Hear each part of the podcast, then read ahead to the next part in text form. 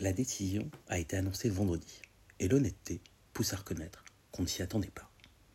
Après des semaines de tergiversation, le Comité international olympique, le CIO, a indiqué que les athlètes russes et biélorusses ayant réussi à se qualifier dans les conditions fixées par les fédérations internationales sportives pourront participer, sous bannière neutre, aux Jeux olympiques de Paris, provoquant la fureur des Russes comme des Ukrainiens.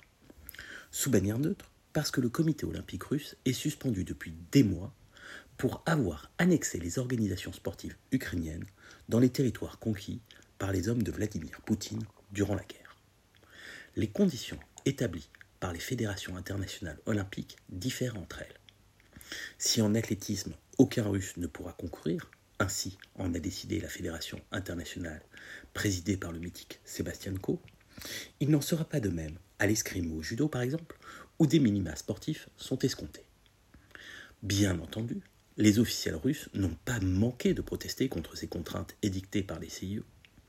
Et le ministre des Sports, Oleg Matitsyn, a estimé ces conditions discriminatoires, parlant même, je le cite, d'une approche absolument inacceptable. De son côté, le ministère ukrainien des Affaires étrangères a estimé, je cite, que les membres de la commission exécutive du CIO qui ont pris cette décision assument la responsabilité d'avoir encouragé la Russie et le Bélarus à poursuivre leur agression armée contre l'Ukraine, rien de moins.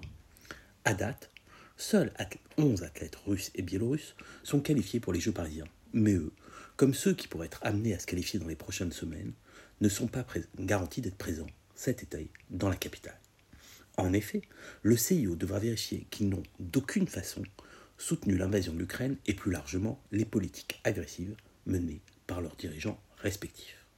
Quand on sait comment est organisé le sport dans ces pays, on peut se demander si au final, beaucoup d'entre eux seront parmi nous l'été prochain.